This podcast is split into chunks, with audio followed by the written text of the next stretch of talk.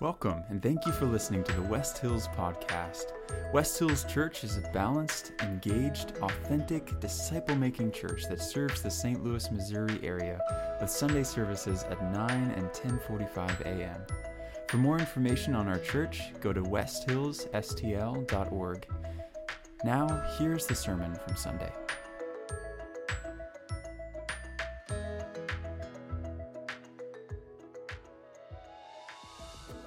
Many of you love, I know, C.S. Lewis's classic Christian allegory, The Lion, the Witch, and the Wardrobe, in which the four Pevensie children, Peter, Susan, Edmund, and Lucy, accidentally enter the magical world of Narnia on the other side of an old wardrobe and have to fight to save Narnia from the wicked white witch with the help of the true king of the land, Aslan. And one of the best scenes in the book comes when the humans first hear his name, hear word of this lion king and Christ figure, Aslan, from the friendly and articulate Mr. and Mrs. Beaver. Lucy asks, "Is he quite safe?" "Safe," Mr. Beaver replies. "Who said anything about safe? Of course he isn't safe, but he's good. He's the king, I tell you. He isn't safe, he's good. He's the king." These three facts about Jesus, I think, provide all the explanation we need in order to understand why Christianity is so steeply declining in our country today. Most of us like our safety, we love our sin, and we want more than anything to be free. Not free the way we just sang about, chosen and free, but free to do whatever we want in our hearts. And yet Jesus isn't safe. He opposes sin because he's good, and he demands our obedience to him because he's the king. Jesus is threatening. He was arrested by the Pharisees because he threatened their religious power. He was crucified by the Romans because he threatened their political power. And he was rejected by most of those he encountered in his life and most of people who still encounter him today because he threatens our personal power, our autonomy. Jesus demanded, "If anyone would come after me, he must deny himself and take up his cross to follow me." He said, "You've got to be willing to lose your life in order to find new life in me." He wasn't just speaking in code. Jesus meant it. Luke 9 recounts the stories of three would-be disciples who fell away because they refused to pay this price that Jesus demanded, the cost of discipleship, as Bonhoeffer put it. One said to him, "I will follow you wherever you go, Jesus." And Jesus said to him, "Foxes have holes, and birds of the air have nests, but the Son of Man has nowhere to lay his head. Are you willing to be homeless to follow me?" To another, Jesus said, "Follow me." But he said, "Lord, let me first go and bury my father." Jesus said to him, "Leave the dead to bury their own dead.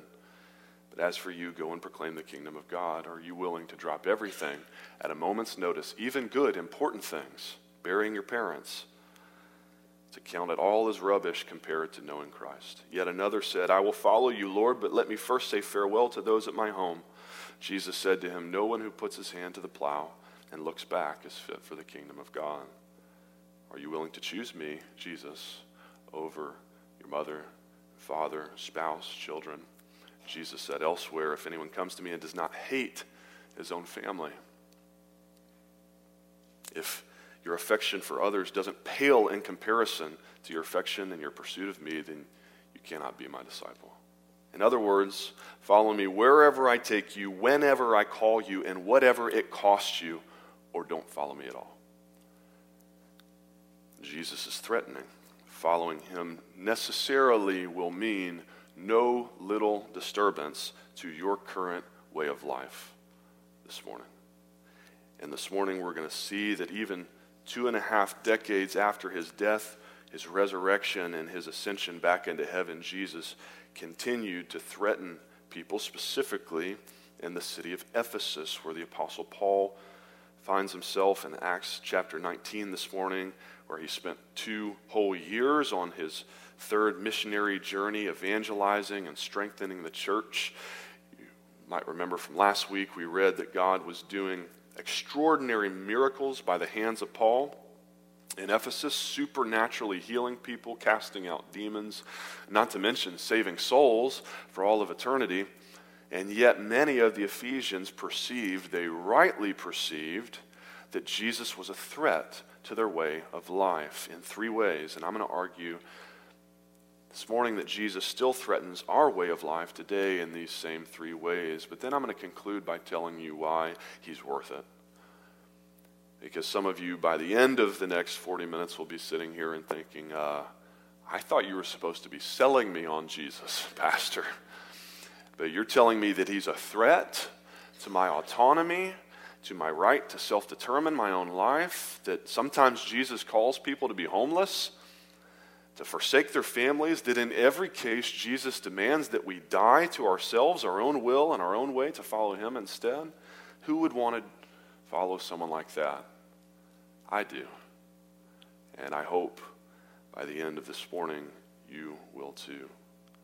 I hope to convince you that he's worth it. So I invite you to stand with me as we read God's word together from Acts chapter 19, verses 21 through 41. Hear the word of the Lord. Now after these events, Paul resolved in the Spirit to pass through Macedonia and Achaia and go to Jerusalem, saying, "After I've been there, I must also see Rome." And having sent into Macedonia two of his helpers, Timothy and Erastus, he himself stayed in Asia for a while. About that time, there arose no little disturbance concerning the way. For a man named Demetrius, a silversmith who made silver shrines of Artemis, brought no little business to the craftsmen.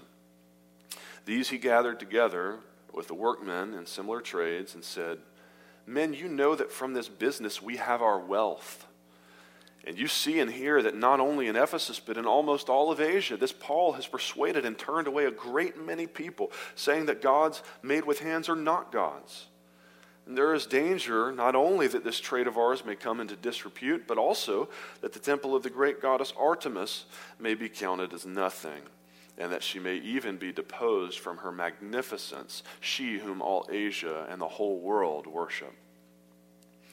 When they heard this, they were enraged, and they were crying out, "Great is Artemis of the Ephesians!" So the city was filled with the confusion, and they rushed together into the theater, dragging with them Gaius and Aristarchus, Macedonians who were Paul's companions in travel.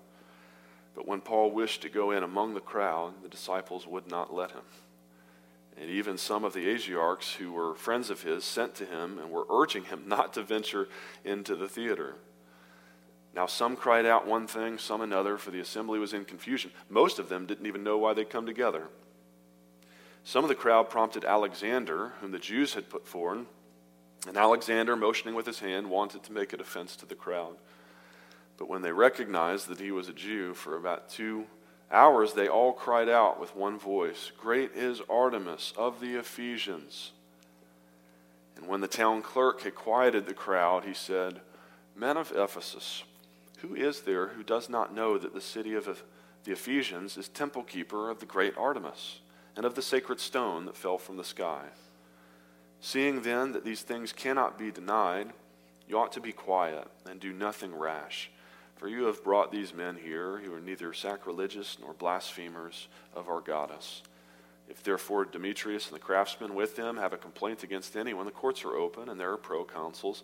Let them bring charges against one another. But if you seek anything further, it shall be settled in the regular assembly, for we really are in danger of being charged with rioting today, since there is no cause that we can give to justify this commotion." And when he had said these things, he dismissed the assembly. This is the word of the Lord. Let's pray.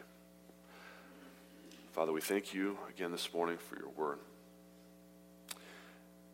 Holy Spirit, would you now come and open hearts, open eyes, spiritual eyes, open minds and ears to see, to hear, to behold, and to personally experience the change, the threatening but life-giving change that Jesus wants to offer us this morning.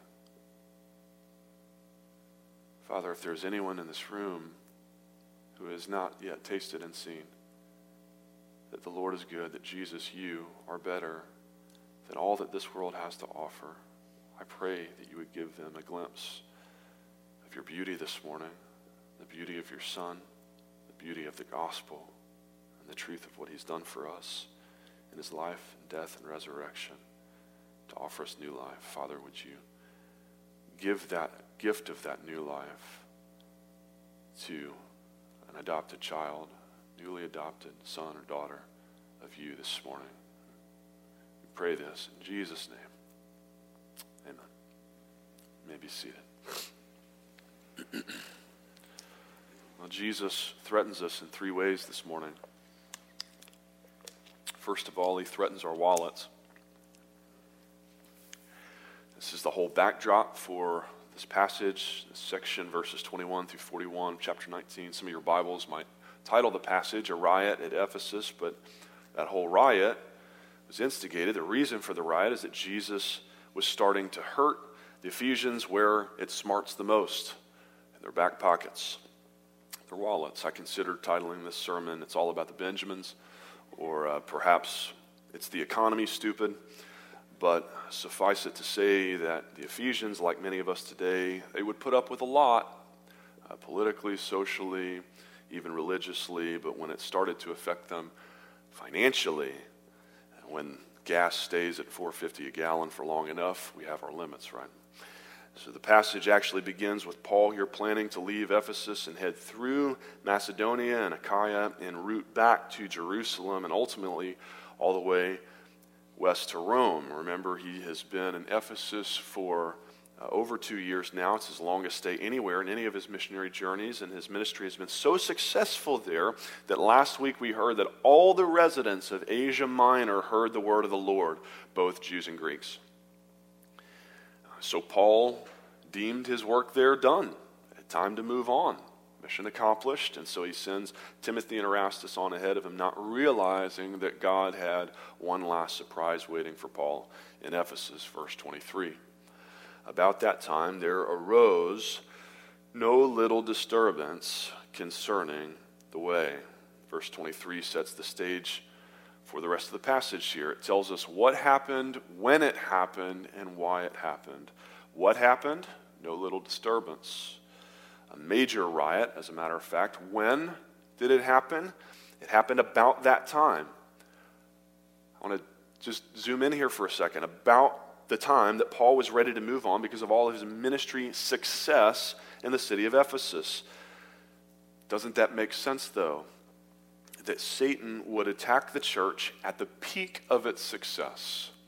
Now, how many churches we look around and hear stories of these days at the height of their glory and success is the pride comes before the fall. Satan, why would Satan bother going after Paul in Ephesus if the church hadn't been growing like gangbusters? If Paul hadn't been effective, why would Satan waste his time? Unlike God, Satan is not omnipotent. Satan has limited resources. He's not going to waste them attacking a church that's not advancing the gospel. Just give them a loud band and a fog machine and let them entertain themselves to death.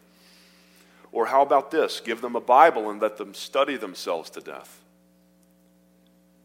without ever paying it forward and trusting the word to others, as 2 Timothy 2:2 instructs us to. Satan's not going to waste his time on Christians who never evangelize or disciple others, who pose no threat to the advance of God's kingdom into Satan's kingdom of darkness. Just give them a Netflix subscription, an Instagram account, let them entertain themselves to death. Now, I point that out for two reasons. First, on the personal level, some of you may be experiencing no little disturbance in your personal lives this morning, as we speak. Perhaps you're here and you're wondering if God is allowing you to suffer this present hardship in your life as punishment for some unknown sin in your heart. Maybe, but maybe Satan is attacking you because like Paul, you are exactly where God wants you to be, doing exactly what he's called you to do, and that makes you a threat. I also pointed out for us corporately as a church, because I think we, on a church level, need to prepare ourselves for disturbances, for opposition here at West Hills. We may not be the Church of Ephesus, but we have grown by over 30% in the last 2 years in spite of COVID. to God's glory. Praise be to God that he is building his church here at West Hills. I think we would be naive not to expect Satan's attacks that are sure to come our way because of it. And that's the third point here in verse 23. Why did Satan attack the church in Ephesus? This disturbance concerned the way. Remember, the way was the predominant term used for the church in the first century before the term Christian caught on. But it was also, not coincidentally, the term that Jesus had used to refer to himself. Remember, I am the way, the truth, and the life. We're about to meet some Ephesians who didn't care much for Jesus, the way. They didn't care much for the church, the followers of the way, and they definitely didn't care for the impact that Jesus and the church were having on their way of life, their lifestyle, particularly on their wallets, on their bottom line.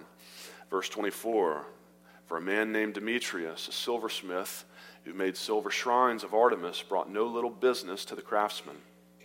Here's some historical context for us. Ephesus was the epicenter of the worship of Artemis, this Greek goddess of nature and fertility, also known as Diana. In the Roman pantheon of gods, she was one of the big 12, the Olympian gods in Greek mythology. And her temple, the temple constructed to her there in Ephesus, is considered one of the seven wonders of the ancient world. Millions of pilgrims would flock there every year to worship and to beseech her favor. We are talking big business. And apparently, Demetrius was something like the head of the silversmith labor union in town. Because in verse 25, he gathers together all his fellow silversmiths, along with the workmen in similar trades, the blacksmith, the coppersmiths, all the smiths. And he reminds them, men, you know that from this business we have our wealth. This is our livelihood that the church is threatening here. Because they made silver idols and figurines, coins, statues, all manner of Artemis memorabilia and paraphernalia that we found in archaeological digs for her devotees to purchase and to return home with to worship Artemis. But sales have been down. They've been way down in the past 2 years since this Paul guy came to town and started preaching about this Jesus guy.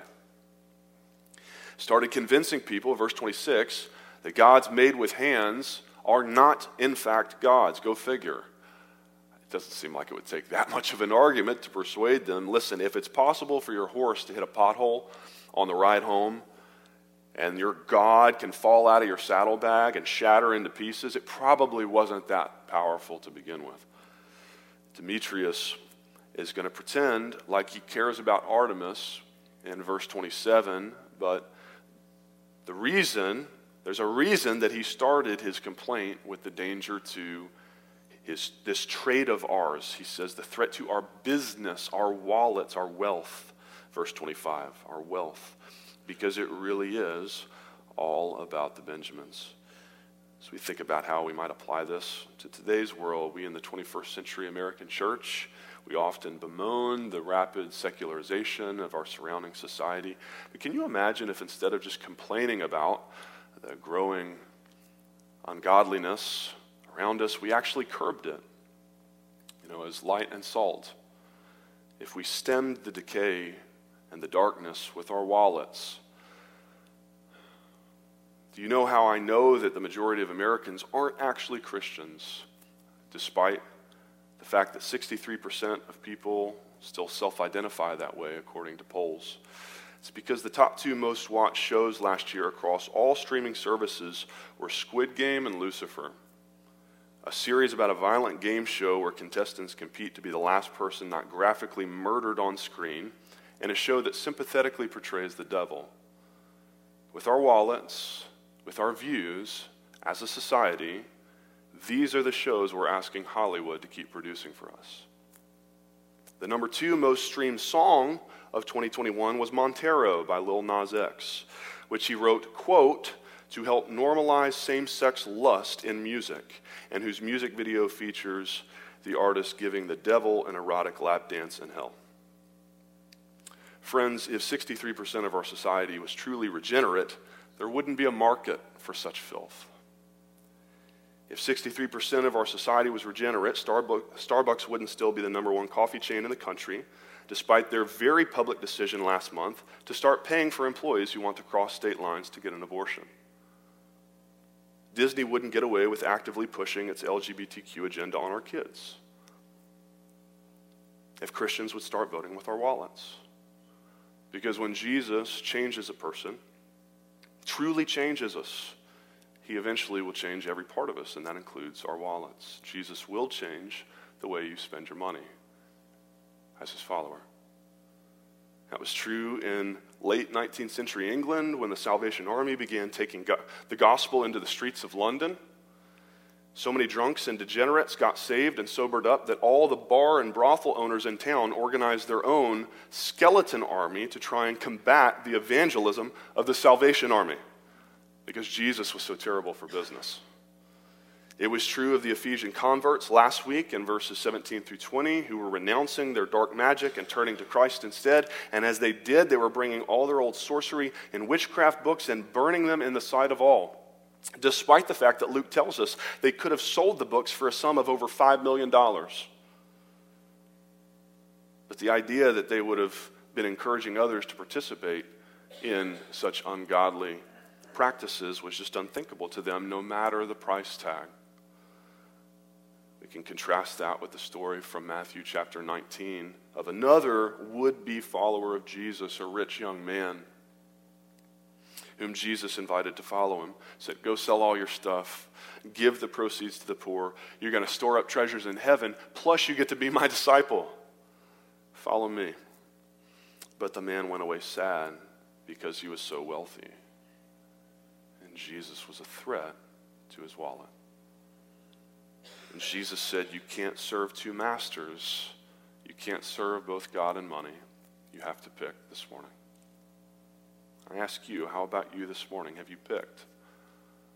I'll just exhort you, encourage you. You should pick Jesus.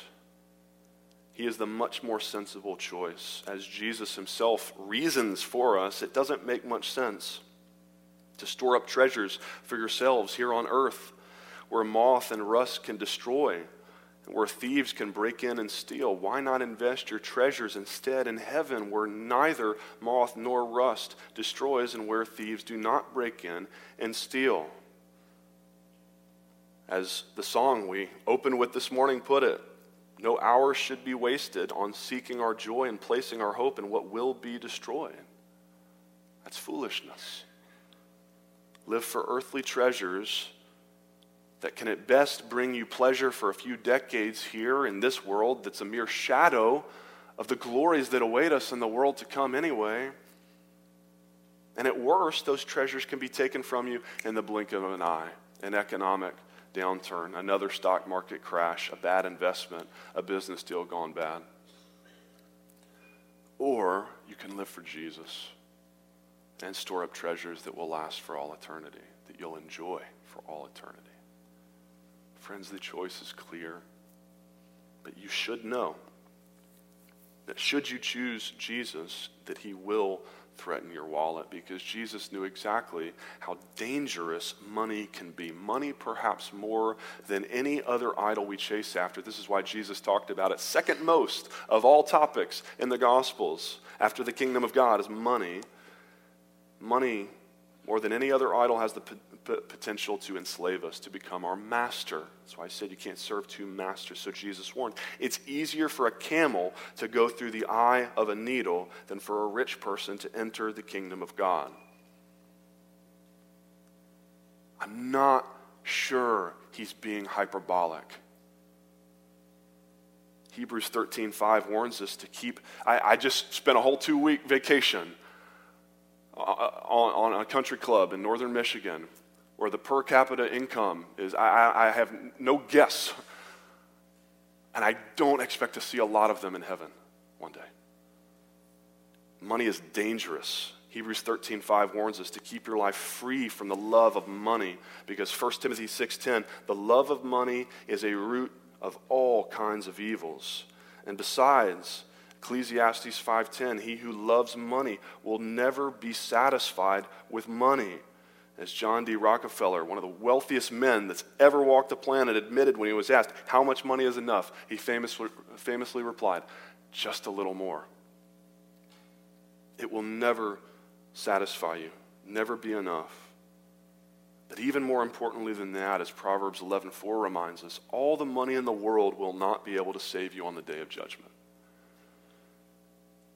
As Jesus put it, what does it profit a man if he gains the whole world but forfeits his soul?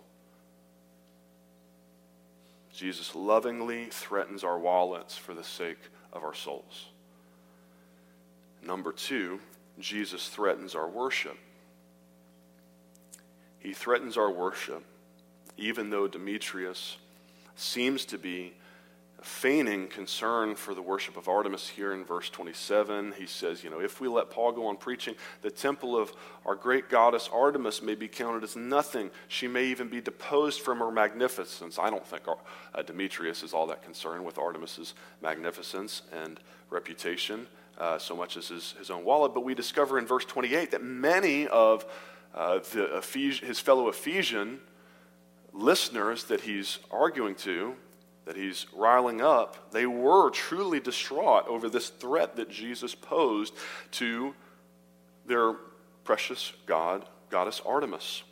It says in verse 28, when they heard Demetrius' speech, they were enraged and they were crying out, "Great is Artemis of the Ephesians." Demetrius reached for his pocket to secure his wallet. Others reached for their idols to safeguard their worship. And they got so upset, verse 29, that the whole city, we hear, was filled with confusion. They rushed together into the theater. The ancient amphitheater in Ephesus could hold up to 25,000 people. They packed it out, dragging with them Gaius and Aristarchus. They couldn't find Paul to string him up, and so instead they grabbed the closest guys they could find, Paul's companions in travel. And lest we question the sincerity of their devotion to Artemis, we read in verse 34 that for 2 whole hours they all cried out with one voice, "Great is Artemis of the Ephesians. Great is Artemis of the Ephesians." Now, say what you want about the silliness of worshiping a fake goddess and a sacred stone that fell from the sky. Verse 35 apparently a meteorite had fallen in Ephesus, and they believed this was some sort of divine proof of Artemis's power. You can say what you want about it, but let me just ask you, when was the last time you worshiped Jesus for 2 hours uninterrupted?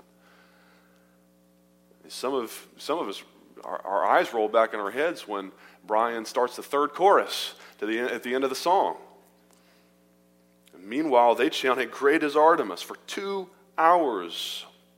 I was thinking this week, sadly, the closest parallel to that I think we're likely to find these days won't be in the sanctuary, it will be in the stadium, right?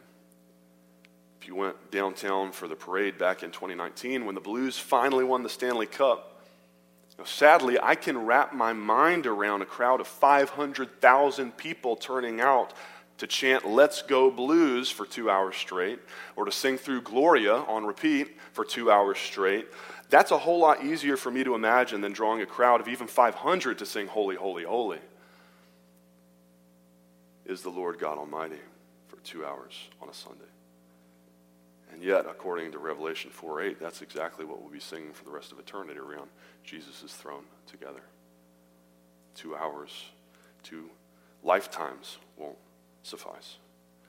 And that's a good segue to our personal application of point number 2 here. We may not chant for make-believe goddesses or bow before rocks that fall from the sky anymore, but are we really any less idolatrous in our own modern ways than these first-century pagans were? An idol is anything that you elevate and put on the throne of your heart, the place that's supposed to be reserved for Christ alone.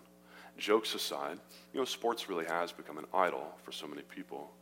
Even many Christians today, some of you may spend more time on fantasy football than you do in God's Word, on ESPN. Some of you might spend more time on college football recruiting news sites than you do in prayer. Spend more time cheering for the Cardinals than you do worshiping Jesus. It's not hard when they play virtually every night for 3 hours. Even youth sports, please, I urge you, do not become one of these families this fall who will spend more Sunday mornings on the soccer field than in the sanctuary. What are you teaching your kids about the relative importance of gathering with the body of Christ when you do that? Sports are just the tip of the iceberg. How about the idol of work? Some of us, we spend most of our waking hours throughout the week with our hearts unconsciously chanting, great is Boeing, great is BJC Healthcare, great is Special School District of St. Louis County, and Jesus has to compete with your employer for your heart. Or the idol of politics, great is Donald Trump, great is Joe Biden. Some of us, if we're really honest, wouldn't even think of voting for Jesus if he was on the ballot. He's soft on immigration, welcome the stranger, Matthew 25:35. He's weak on foreign policy, love your enemies, Matthew 5. And don't even get us started on his economic plan. Sermon point number 1.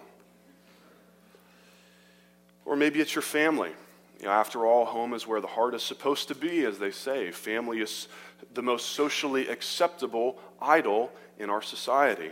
Great is Polly. Great is Ellery. Great is Elijah. That's what my heart is supposed to cry, society tells me, but not Jesus. And Jesus dares to say, if you don't hate your own father and mother, if you don't hate your own wife and kids, your brothers and sisters, yes, even your own life, you can't be my disciple. Which brings us to our number one idol, of course, the idol of self. More than anything else, I can speak for myself. My heart cries, great is Will. Doesn't your heart? Great is Ellen. Great is Bruce. Great is Meg. Isn't that the cry of your heart? More often than not. A.W. Tozer said, there is a cross and a throne in every man's heart, and you will find him on one or the other. That's good. There's a cross and a throne in every man's heart, and you will find him on one or the other. Which did you climb this morning when you woke up? The cross or the throne? Did you reclimb the cross when your kids woke up early and threw off all the plans that you had for the morning? Did you reclimb the cross when your wife informed you that she made lunch plans after church with her family, and now you're going to miss that baseball game, the Cardinals game you were planning to watch in the afternoon? Did you reclimb the cross that died to yourself? Friends, Jesus wants to threaten our worship today. Our worship of sports, of entertainment, of comfort, of pleasure, sex, money, status, power, politics, work, family, self. Jesus is inviting us to so much better than all of that. This morning, he's inviting us to worship him, to find our rest, our joy, our hope in him, the one by whom and for whom we were created. Will our hearts beat for him above all else? Lastly and briefly, number 3, Jesus threatens our well-being. Webster defines well-being as the state of being happy, healthy, or prosperous. Listen, if you are looking to live your best life now, here on earth, Jesus is not the guy for you. I don't know how many of you have read the book, but if that's what you're after, your best life now, I could just give you the Cliff's Notes. Jesus isn't the guy for you. Jesus actually promised that if you follow him, you will have troubles in this life. The Apostle Paul is case in point. Paul bragged in 2 Corinthians 11 that he suffered far greater labors, far more imprisonments, with countless beatings, often near death. 5 times I received At the hands of the Jews, the 40 lashes minus one. 3 times I was beaten with rods. Once I was stoned. 3 times I was shipwrecked. A night and a day I was adrift at sea, on frequent journeys, in danger from rivers, danger from robbers, danger from my own people, danger from Gentiles, danger in the city, danger in the wilderness, danger at sea, danger from false brothers, in toil and hardship, through many a sleepless night, in hunger and thirst, often without food, in cold and exposure, and apart from everything else, there's the daily pressure on me of my anxiety for all the churches.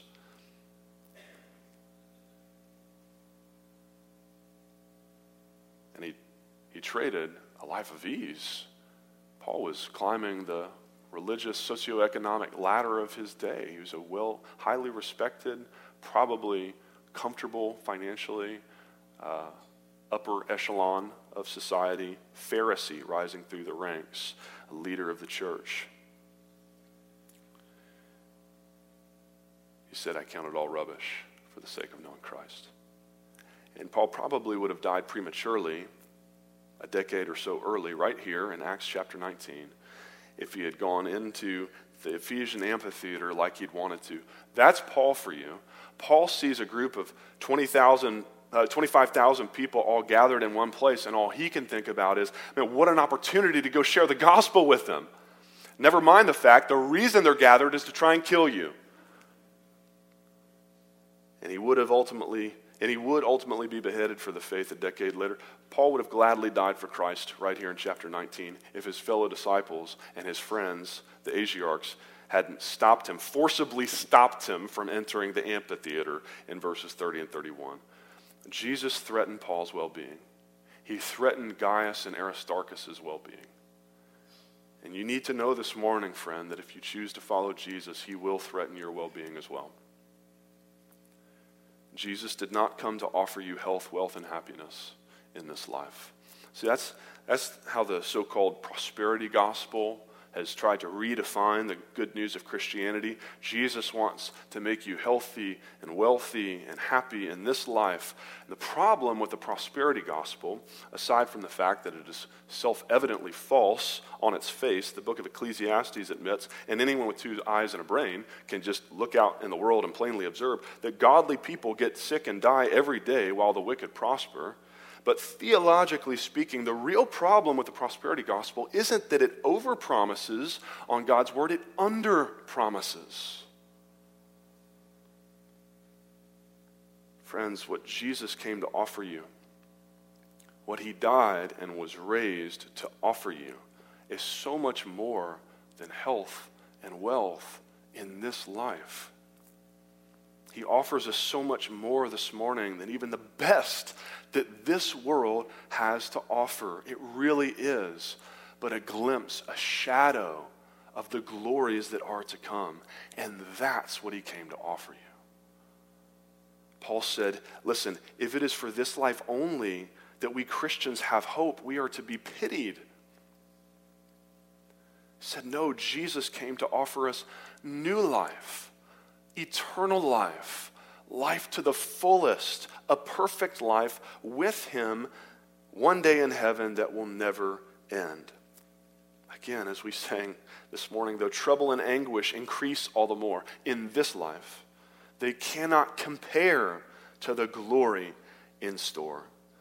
So come joy or come sorrow, whatever befalls, the light of the Savior will outshine them all. That's what he promises you. Life to the fullest, where moth and rust can't destroy. Friends, don't settle for anything less this morning. So who would want Jesus? You know, if he is so threatening to your current way of life, who would want to follow Jesus if he threatens your wallet, your worship, even your well-being? Well, the answer really depends on your assessment of the relative value of 2 things, your current way of life and Jesus. How much do you value your current way of life, and how much do you value Jesus? I was trying to think of an illustration to end with and try and make this practical this morning.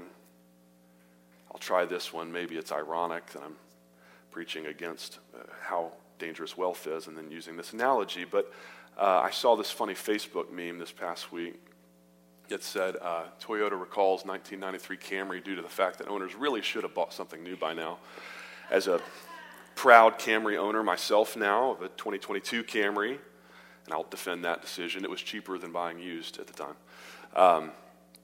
I appreciated this meme, but I just started imagining, how much some owners of 1993 Camrys value their car, and they're just used to it. It's broken in, it's what they're used to, so much so that if you were driving a 1993 Camry this morning and I offered you my 2022 Camry with 30 years worth of updates, you got the backup cam and, all the bells and whistles and whatever,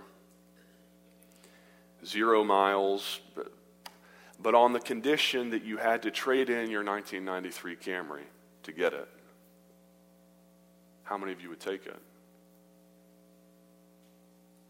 A better car, objectively, better car. And some of us think of coming to Jesus in that way. But I'm used to this life. It's comfortable. It's broken in. I've driven in it for a while. And so many of us, we won't come to Jesus until we really start to feel the reality of the trade-in that he's offering us. That here is the better analogy for your situation. Some of you are still trying to drive around your broke-down 1971 Ford Pinto, and this morning Jesus is offering you a 2023 Lamborghini Huracan.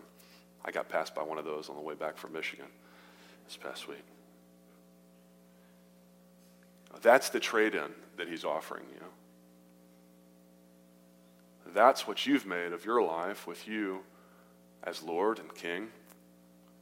Freedom, autonomy, in the driver's seat.